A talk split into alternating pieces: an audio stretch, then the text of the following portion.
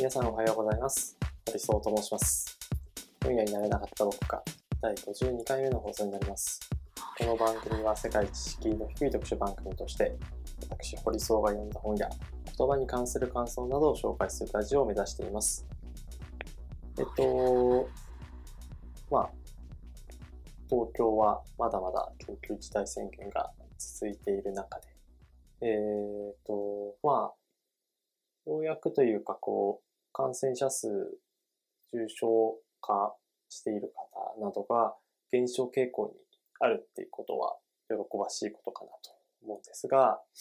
あのまだまだね、なんかこう、病床は、えー、予断を許さない状態ということで、えー、ぜひ皆さん、お気をつけいただければなと思う次第で、まあそんな前提の中で、あんまりこう外出、やっぱり外出をこう進めるような発言はこうしづらい状態なんですけど、えっ、と、たまたま銀座に、えー仕事とかで立ち寄る用事があって、まあ、正確にはこう銀座じゃないんですけど、その近辺に行く用事があって、で、日本デザインセンターが主催しているビジュアライズ60という展覧会、企画展、展覧会とか、なんていうんですかね、そのエキシビジョンがあって、で、それが、あの、予約制で、えー開催されているんですが、あの、先日ちょっと、まあ、せっかく外出もしてるし、近くに寄ったのであれば、30分でもいいから見ていこうということで、えー行きました。あの、日本デザインセンターは、あの、原健也さんが、えー、最も有名だと思うんですけど、あの、日本のこうデザインに関わる人たちが、あの、かなり多く在籍していて、えーその、えーデザインという手段を通じて、いかにこう、なんですか、僕の解釈ですけど、日本、あるいはこう日本国外、これらかにこう価値としてあるものを、えー視覚化させようという取り組みを、なんかこうやっていました。それをこうビジュアライズする言葉にして、まあ例えば、あのーなんですかね、掃除。日本には、日本ってすごく綺麗好きというか、本当に、あのまあ、ゴミもちろん落ちてますけど、こう清掃とか、クリーニングとか、なんかそういうものの関心ってすごくレベルが高いですよね。で、それを、えっ、と、掃除、クリーニングという本を無印良品が出していて、で、あの、世界各国の、えー掃除している様子っていうのを書籍化しているんですけど、まあ、それをこう手掛けているのが、こう日本デザインセンターなのかな。で、その本を、えー展示していて、なんかそれはですね、すごく、こう掃除って別になんかこう、普段日常にあるものなので、あのーこれがすごく価値のある行動だっていうことって、あんまり意識することってないですよね。まあ、どちらかというとこう義務感であったりだとか、まあ、やらなくちゃいけないものということで、うん、ちょっとこう、できればやりたくないというか、まあ実際、あのールンバとかお掃除型のロボットとかに任せちゃった方が楽だよねって、まあそれはそれで全然いいんですけど、でもなんかもうちょっと掃除という行為そのものに対してポジティブな印象を与えられるんじゃないか。掃除っていうものがなんか楽しいというか、楽しいかわかんないけど、すごく人間の気持ちを、あの、前向きにさせるものなんだよっていうことを示している。まあ、それをこうデザインの力で、まあ、各国の掃除の様子を、いろいろ指し示すことで、なんかこう掃除、日常の中に掃除というものをこう、しっかりと混ぜ込むことによって、なんか人間の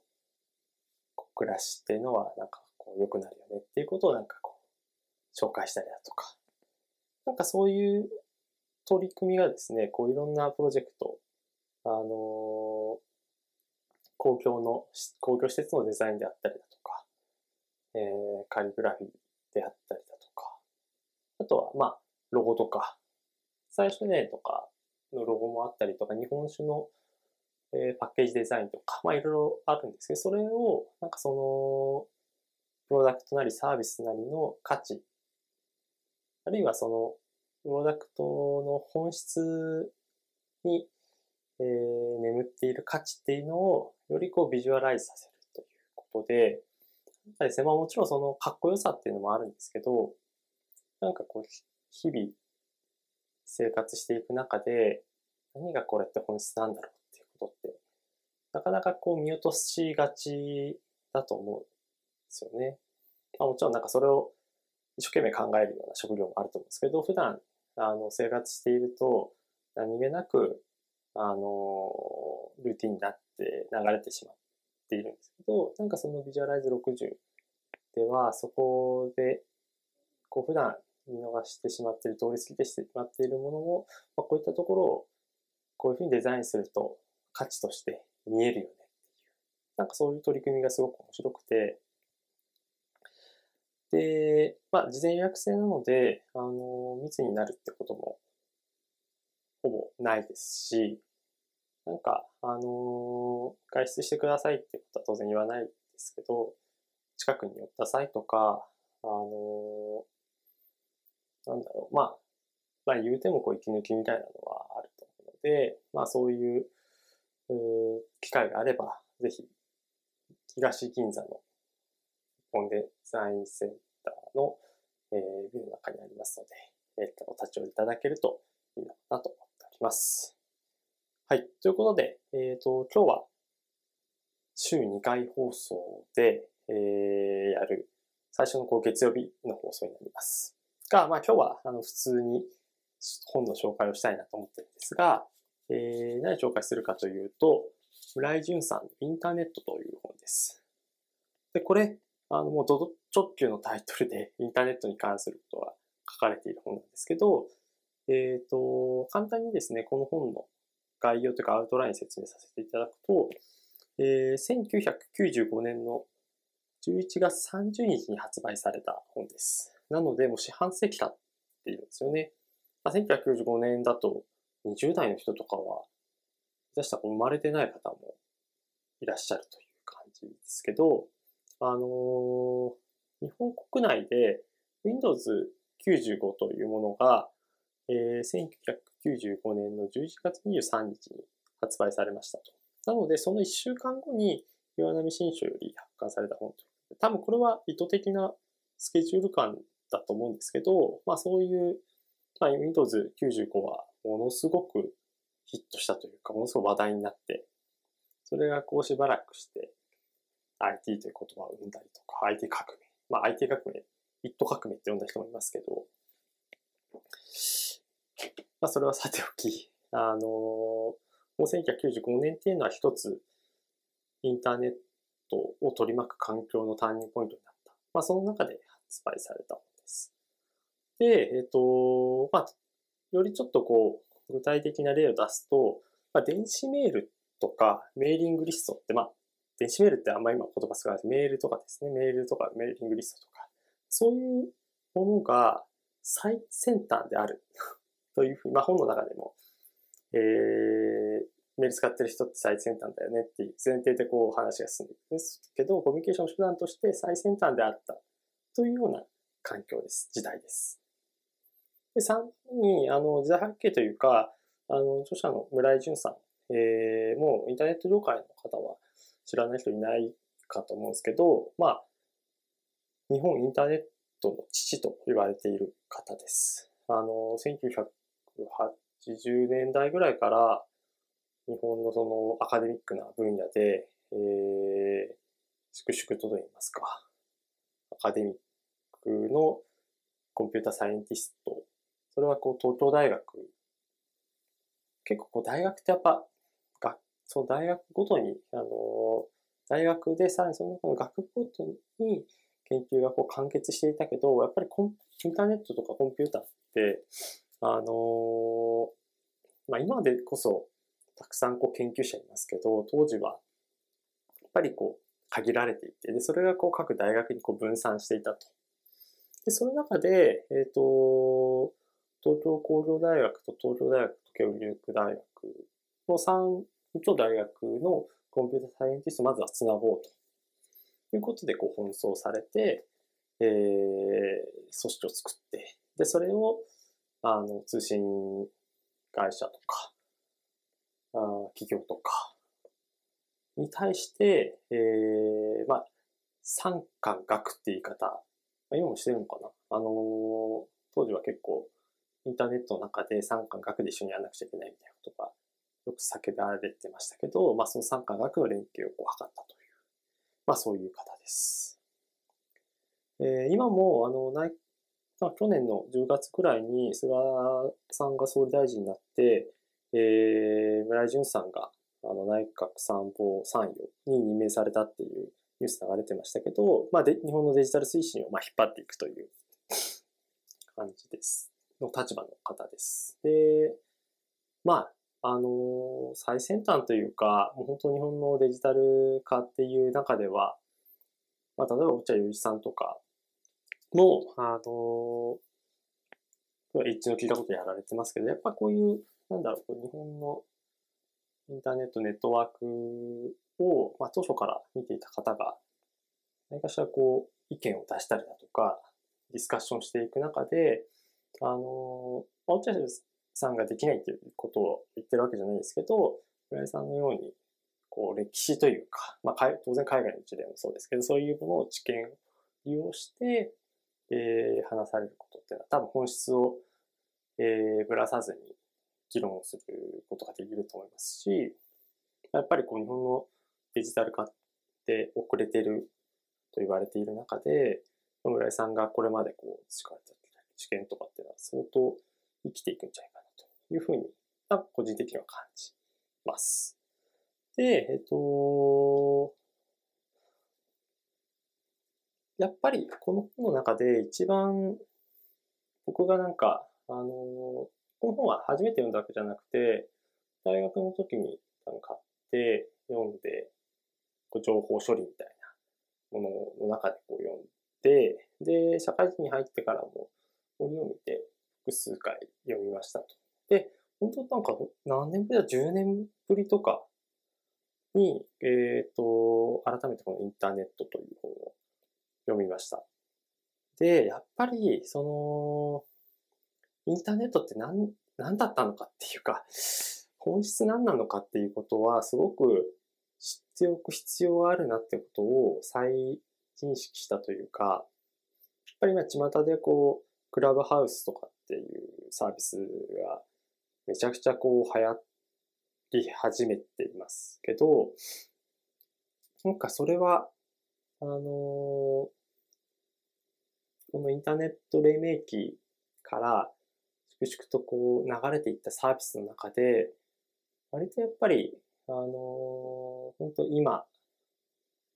今風というか、やっぱもうテレビとか新聞とかそういうこう、オールドメディアみたいなものと、そのインターネット、まあ YouTube とかも、まあ Spotify とかそういうポッドパ、ポッドキャストとかも含めて、やっぱりなんかこう境がどんどんどんどんなくなっていく中で、非常にこう、クラブハウスもインターネットの文脈からもこう捉えられるし、あるいはラジオとかテレビとか、あるいはこうライブ、うん、そういういろんなこう要素がこう末小然になってできた、あできたというか成立しているサービスだなと思ってます。なので、なんだこうインターネットって本当に発信者がいて、その人たちがこう起点になって、あの、コラボレーションしていくっていう性質があったわけですよね。あの、本の中でも、そもそもインターネットっていうのは、あの、どういった要請で成立されたものかっていうのが書かれてるんですけど、あの、このまま引用すると、コンピューターのソフトウェアはある人が最初に作り出した。あとは他の人がそれを使いながら新しいことを想像していく。そのような使い方が効率的。まあ、なので、こう、新しいことを、あの想像していくための、の過程として、なんかこう、一から作るのはやっぱり時間かかってしまうので、ソフトウェアもああるものをこうツイストさせながら膨らませていくっていうところが一つの特徴ですし、えー、もう一つ書かれているのが、まあ、コンピューターサイエンティストは、まあ、あの、まあ、当時のコンピューター、当時主流だったバッチ式のコンピューターを取り上げて、えー、こういったコンピューター自体はなかなかネットワークとは結びつきにくい、せいぜい遠隔地からも問題意識を投げ込むことができればいいという程度でした。当時のコンピューターを計算のために利用していた人々はあまりネットワークを必要としていなかったのです。ところがコンピュータサイエンティストはそのようなコンピューターをめぐってちょっと違った性質の作業をしていました。それはバッチ式の仕事を投げ込んで、えー、答えますという仕事ではなく、コンピューターを働かすこと自体を研究していた。つまりコンピュータープログラムを作るということです。そしてプログラムをいろいろ加工したり、修正したりしていく作業をする際に、コンピュータサイエンティストたちは連携を求めたんです。そのために、その連携が自由にできるネットワークを求めたんです。ということで、その、コラボレーションですよね。そういうものが、あの、できる環境も含めて、このインターネットというものが、あの、要請されていたという。これはですね、なんか、すごくいろんなポイントの、こう、起点にこう遡っていく上で大事なポイントだと思います。あのー、商業利用し始めた頃も、やっぱり、なん、その、お客さんとやり取りするときに、時間かかってたわけですよね。こう手紙とかだと。でかつ電話とかだと、すごくこう同期性が高すぎて、なかなかこう生産性みたいなところにこう行き着かない。それがメールのような非同期なコミュニケーションが、あをうまく組み合わせることで、えー、お客さんとのやり取り、取引先とのやり取りが可能になると。やり取りしやすくなると。これはなんか一つ連携ということ、ことに近いんじゃないかなと思います。で、それが、あのー、顧客と、えー、なんだ、こう、取引先の関係だけじゃなくて、あるいはこう社員同士であったりだとか、全くこと、利害関係一緒だけれども、異なる立場の人たちをこうつなぎ合わせていくために、行く上でクリエイティブなことをやっていくという上では、やっぱりこうインターネットという環境は欠かせなくなってくるというか、常に、あの、時間をこう、時間と場所を共にして会うというだけだと、やっぱこう大変なので、そこはすごくコラボレーションがしやすくなった。コラボレーションをもっと気軽にしたいっていう要請があって、まあ、こう、インターネットってのができたんじゃないかなっていうのが、まあ、一つ、あの、この本でこう書かれているところの大事なポイントかなと思います。あとは、ま、到達性と上場性ってところを改めて、あの、感じたんですけど、まあ、本当その、いい加減なものだっていう、インターネットいい加減なあものでいいというような背景があって、あの、大体繋がればいいとか、あの、一回こう分断があってももう一回こうリロードすれば、あの、アクセスができたみたいなことでいいじゃないかってことで、その完璧性90%までは誰でもすんなり組み上げられるけど、そこからあと10%完璧性に近づけるためには、割とこう労力かけなくちゃいけない。で、あの、完璧性やっぱ求められるものって、セキュリティであったり、個人情報が絡むものだったりとか、間違いを犯しちゃいけないようなものに関しては、やっぱ完璧性を高校速でやるべきですけど、なんですかね、うん、人間が、こう、娯楽のために、まあちょっとこう語弊あるかもしれないですけど、例えばインスタグラムとかで画像をアップしますよと。アップして、まあ、今はもう、インスタグラム側が、あの、ものすごいしっかりしたシステムでアップロードして、そのアップロードしたものがこう消えてしまっていたってことはないと思う。ないと思うとか、ほぼないんですけど、仮に、あの、画像アップして、えー、送信ボタンを押して完了しましたっていうのが出た後でも、あのー、あれ？アップできてないじゃん。という状態が例えば10回中2回ぐらい起こったとしても、まあでも10回中8回はちゃんとアップできてるじゃん。っていうところのを許容するというか、それが割とこうインターネットのいいところというか、なんかその、完璧性に勝る迅速性というか、手軽さとか、まあそういうものがあるっていうのはこうインターネットすごく優れたところだよね。ということはなんか、あの、改めてインターネットのなんかこういい部分というか、なんかその本質っていうんですかね。あの、拙速はコーチに勝るみたいな言葉もある通り、あの、ちょっと拙なくても、まあ、どんどんどんどんこうやっていこうとか、あの、製品の完成形って一生訪れないんですよ。常にこうベータ版で改良改良をこう積み重ねていきましょうとかっていう考え方って、やっぱ僕は結構、あの雑な性格なので、後から後からこう改善していけばいいじゃんっていう。だその完璧性求める職場だと、僕は結構こうフィットしないんですけど、なんかそのあたりは、あの、インターネットってなんかすごく自分に合ってるというか、うん、居心地がいいというか、なんかこうスーツじゃなくて T シャツ短パンでもいいよっていう、まあそれは企業文化の話ですけど、それがこう比喩的に、あの、インターネットのこう伸び伸びとした感じっていうのをこう象徴している、まあそのエピソードでもあるので、なんかそういう意味ではすごいインターネットって、あの、当初のなんかインターネットというもののイメージっていうのがすごく自由と自在度が高かったんじゃないかなってことをなんかこう懐かしい気持ちも結構出てきたりしてます。で、結構ですね、あの、新しい人間のグループが生じるとか、電子貨幣の可能性とかっていうことが、あの、もうこの1995年のインターネットという、こう、著書の中で、えー、しっかりとこう明言されています。それはもう、要はの、こう、ブロックチェーンによる、えー、仮想通貨とかっていうところも、まあ、あの、有名な話というか、やっぱ技術的なところ詳しい人は、全然こう仮想通貨って、えー、ここ数年でできた新しい概念ではなくて、もう1990年前後ぐらいから、あの、概念としてあったよねと。分散、中央集権型じゃなくて、こう分散的にこう管理できるような、あの、通貨の方が、あ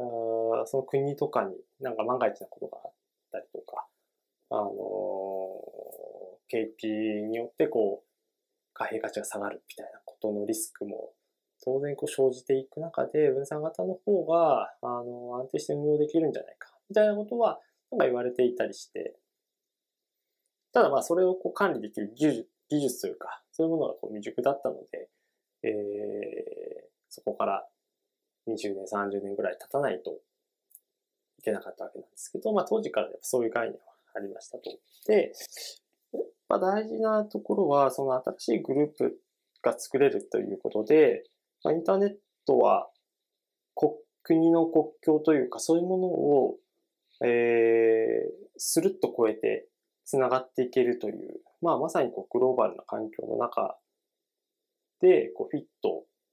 しているというか、そこのやっぱり要請にも、えー、合っていたツールだったんだろうなと思うんですけど、その、まあ単にこうビジネスでグローバル化っていうことだけじゃなくて、なんかやっぱりこれだけ価値観が多様化していくと、その、昔はなんか僕も、あの、栃木の出身で結構田舎なので、えー、割とこうクローズというか閉鎖的な空間の中にいましたと。で、まあ、あの、同質性がもともと高い人たちがやっぱ多いので、そんなに多くの場合で困ることはなかったんですけど、なんか、あのー、やっぱりこう思春期を超えて、ちょっとずつこう、高校生とかになっていくと、なんか同じコミュニティの中で息苦しさ感じることって結構あったりするんですよね。なんか、あのー、例え、例え悪いかもしれないですけど、あの、高校の時にパンクバンドとか、パンクが流行ったんですよね。で、僕は全然そのパンクにはまれずに、あのバンプオブチキンとかが好きだったんですよ。で、バンプオブチキンは、あの多分、当初から、まあデビュー当初から、デビュー当初とかインディーズの時から、あの流行ってる音楽であったんですけど、栃木県というかまあ僕の周りでは流行ってなかったんですよね。で、それか、あのなんか、他の人との違いであったわけなんですけど、それをなんかこう共有できなかったっていうのが結構苦しくて、まああの、仲いい友達は聞いてたんですよ。あんまり、実は聞いてたんですけど、そんなにこう話さなかったのでっていうのは後から分かったんですけど、やっぱインターネットがあると、コミュニティ、まあ、今はツイッターの中でハッシュタグで番号好きだったりだとか、まあ、それをやらなくてもライブがあった後に、あの、サーチするだけでもう一緒に行った人たちの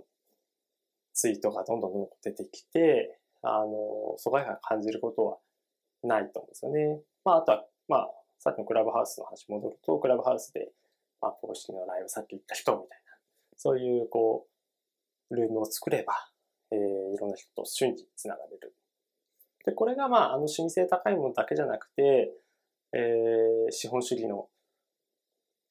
えー、限界を感じていると。で、なんか、例えばですけど、こう、新しい資本主義の形ってどうやってか作れないかな、みたいなことを、えー、日本だけじゃなくて、あの、海外の、えー、キャピタリズム、海外に出してるこうキャピタリズムみたいなことを考えたりだとか、まあ、そっちの方が、あの、日本よりも貧富の差とかが大きい格差が大きいという国は本当に山ほどあるので、今日本じゃないぐらい、そういう格差がこう問題になっている時に、まあ、今まだ語学、言語の問題ありますけど、なんかこう、つながろうとすれば、いろんなところとつながれる。その可能性は、なんか、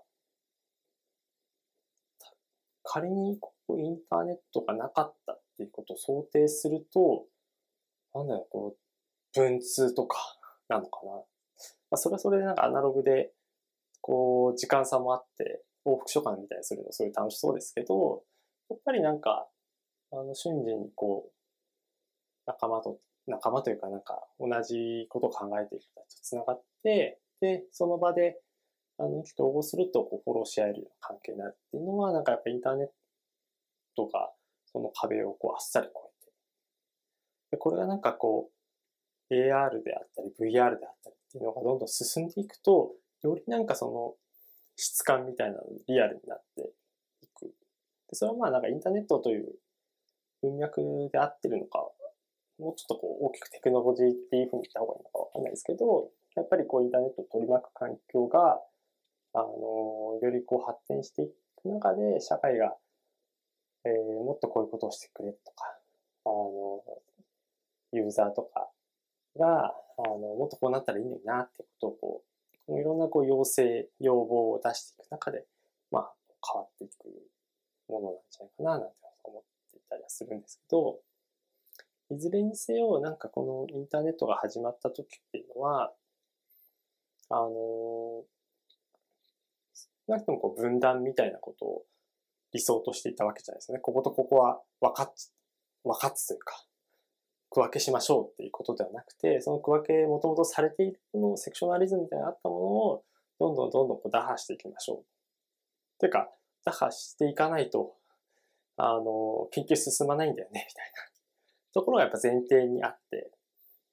で、そういうのはなんかやっぱ、今や結構当たり前というか、なんかやろうと思えばいろんな人たちとフォローし合えるし、関係性作れたりするから、あえてそこの弊害がちょっと出てきすぎて、分断をしたい、させたいっていうふうに思ってる人が、うん、なんか表向きそういうふうに言うことはないと思うんですけど、あるかもしれないな。ただ、やっぱり、まだまだこのインターネットのポテンシャルは生かされきれてないし、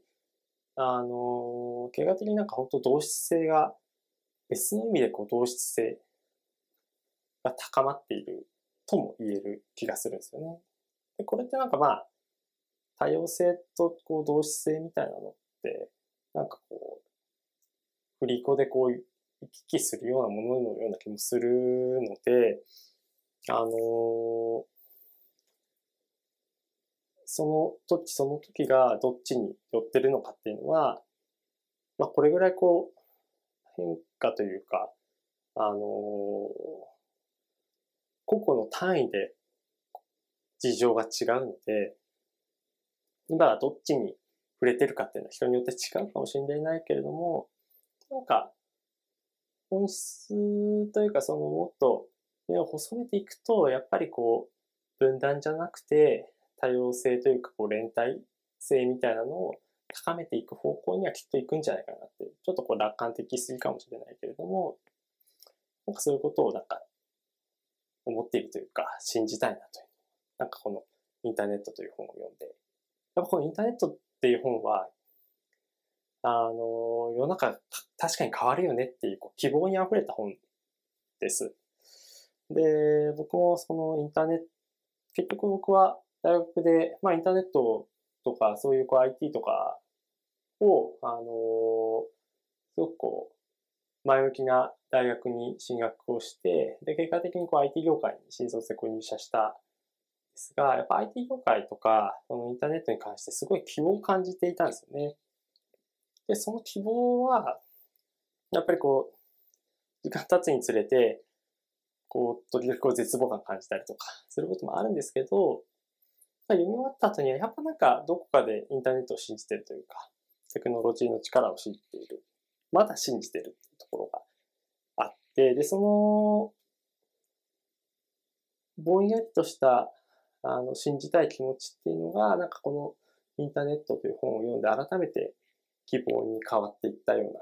感覚があって、あの、このタイミングで読めてよかったなというふうに思います。ちょっと今日は、今日もあの、どちらかった話になってしまいましたが、えー、本の紹介は以上になります。で、次回放送は、あのー、木曜日ですね。えー、また木曜日の16時に配信をしたいなと思っている次第でございます。ではでは、また次回放送もお楽しみに、今日も一日頑張りましょう。